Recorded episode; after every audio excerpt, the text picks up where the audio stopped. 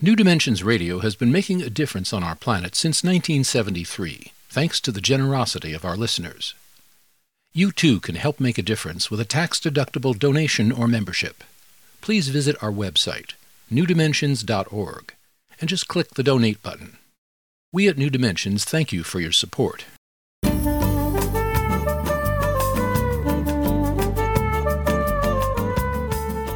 Hello, I'm Justine Willis Toms. Today I'm hosting Karan Bajaj, and he is the author of The Yoga of Max's Discontent. Karan, I want to ask you Does our search for spiritual fulfillment have to take a back seat to our livelihood? No, because I think the whole point of uh, spiritual growth should be that it reflects in your that you spiritualize your whole life that it reflects in every activity in your day. Feel that sense of spirituality in every aspect of your living so, in doing that, it's not just working though. We, we need to also add some other increments to our life to support that spiritual fulfillment. Am I correct in that? Um, yeah, so could you explain a little bit more? Uh... Well, what I mean is we might need some practices in order to help us let's say a meditation practice yeah. or in your case you you teach yoga and you also teach meditation so these are also very helpful as we we do our work in the world as we earn a living but we try and also enhance that absolutely. with these other practices yes absolutely because uh, it's almost like uh, these practices fill the tank with fuel that you spend in the world. So you need to, like, you know, the world will uh, draw a lot from it and then you have to replenish it back again. So I, so I think I have a pretty, in that way, I do make sure that I, even despite having a job and my novel and like having a family, I do end up meditating at least half an hour in the morning, half an hour in the night every day. Try to do yoga at least three days a week and and once a year take a longer week or 10 day retreat to really, really replenish and then every few years take this whole year sabbatical. So, so I think yeah, th- those practices are meant to keep the tank full for operating in the world.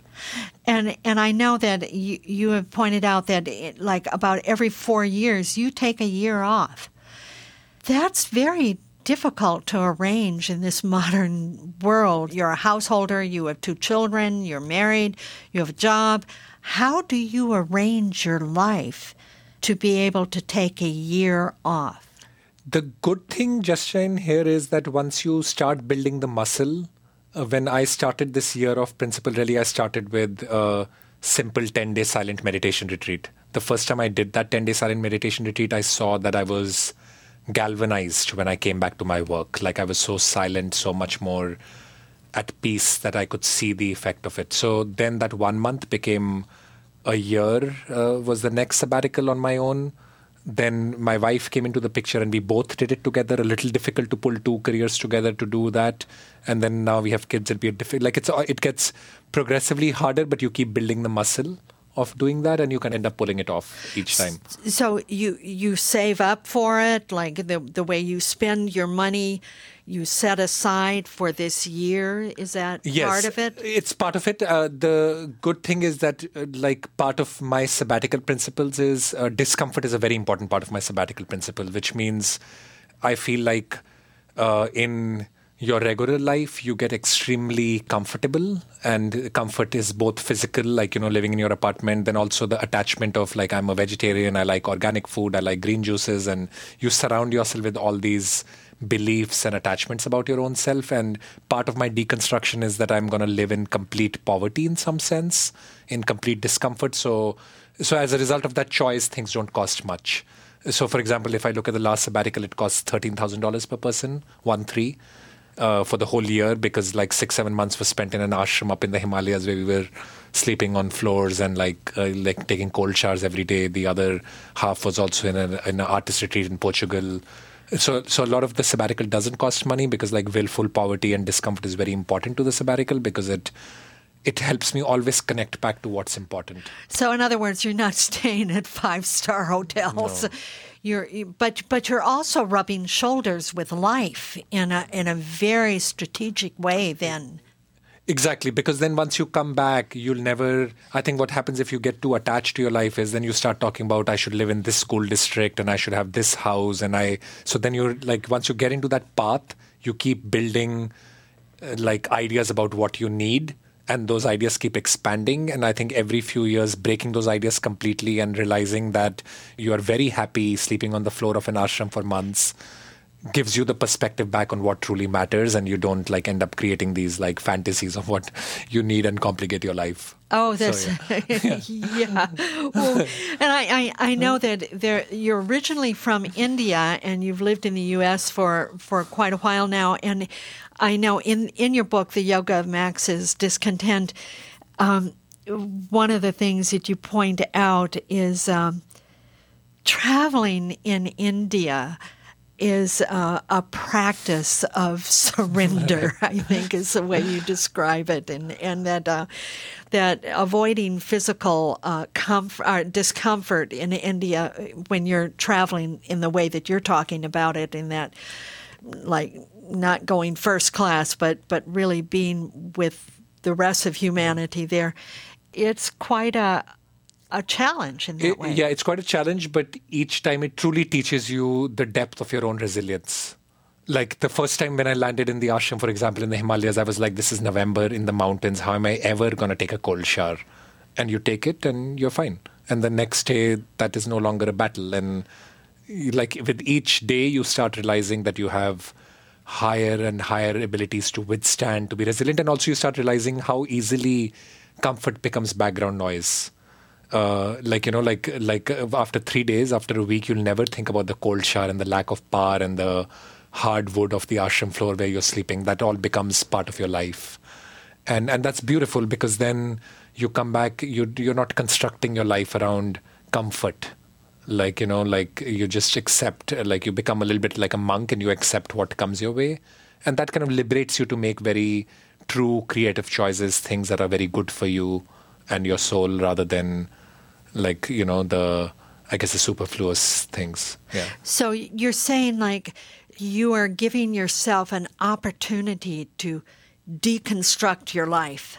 Exactly. And then in that deconstruction, you get to start all over again. Exactly, absolutely. And and and, and we talked just about the physical discomfort. Part of it is also being a beginner again right? So it's not like that i always go to an ashram and become a yoga teacher because that would be another form of kind of a little bit like attachment in a way.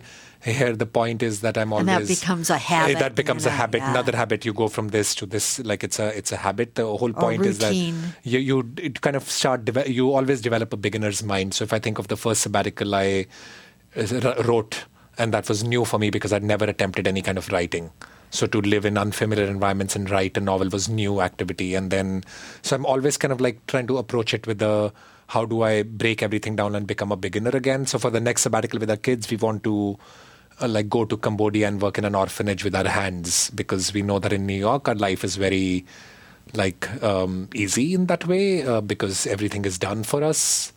Um, and then like we want to go to Cambodia and like really truly work with our hands as a family. And that again, so like I think that beginner's mind really keeps you always humble. Otherwise, if you're working like me in a corporate environment or even writing your novels, you achieve some success, you start to swell up again.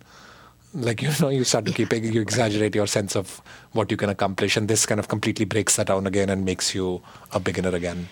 I know that you're a teacher of meditation, and I, I just would like to end with your talking a little bit about meditation and specifically when we first learn to meditate and we might experience some phenomena, something, you know, a blissful state or something that that we get attached to that we're surprised by or that we're you know, it takes our breath away, so to speak, and and we get very excited about it.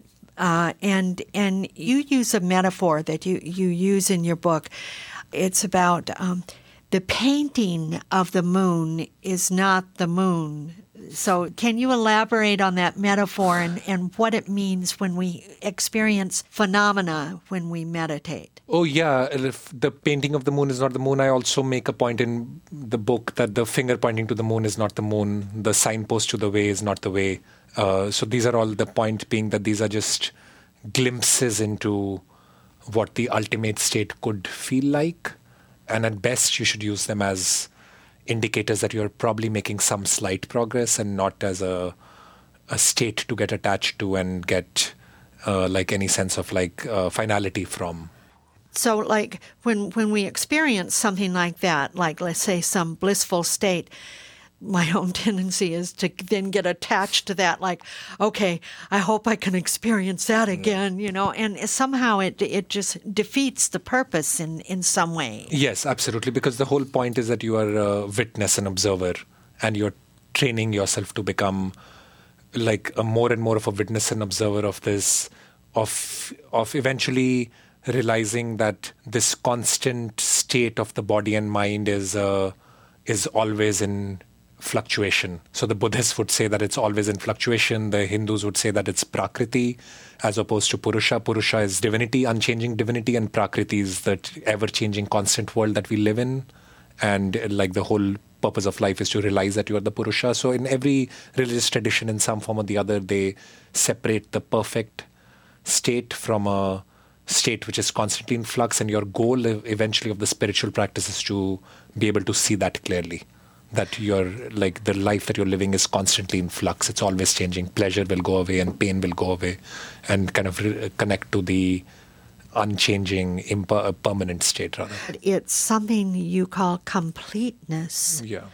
Again, the the idea is that you reach a point here where the individual who's striving to reach somewhere, what you call the happy state, or that that individual disappears completely so that whole act of like acquiring a state with meditation, be it happiness or peace or calm of mind, that whole construct vanishes completely because the individual who strives for that state no longer exists and becomes the the individual lump of salt, as they say, dissolves into the ocean completely.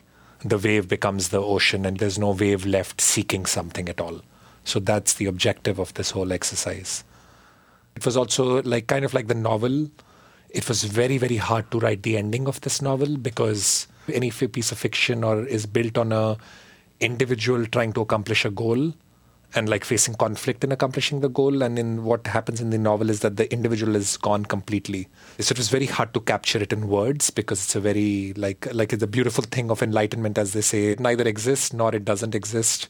It's neither this nor it's that. So you can't. It's almost neti neti unex- inexpressible. it was very hard to express that inexpressible in words, which I, is a I, finite medium. I think you yeah. did it very well, though. I loved, and I, I will encourage our listeners to to read the novel. I loved the ending because I think you really brought it together in in that way that that Zen saying chop wood, carry yeah. water.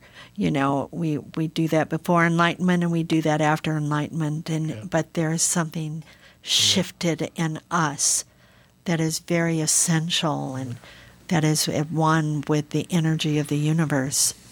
Exactly. Oh, I want to thank you so much, uh, Karan, for being with us today on the New Dimensions Cafe. Real, real pleasure. Thank you so much for having me. I've been here with Karan Bajaj, and he is the author of The Yoga of Max's Discontent. And if you'd like to know more about his work, you can go to his website, karanbajaj.com. And he spells his name K A R A N B A J A J newdimensions.com, or you can get there through the New Dimensions website, newdimensions.org. I'm Justine Willis Toms. I want to thank you for joining us on the New Dimensions Cafe, and please do join us again. You've been listening to the New Dimensions Cafe. This series of shorter interviews features many of the remarkable guests also featured on our internationally syndicated one hour New Dimensions radio series. To access more than a thousand hours of programs, to subscribe to our newsletters, or to become a member, please visit us at newdimensions.org.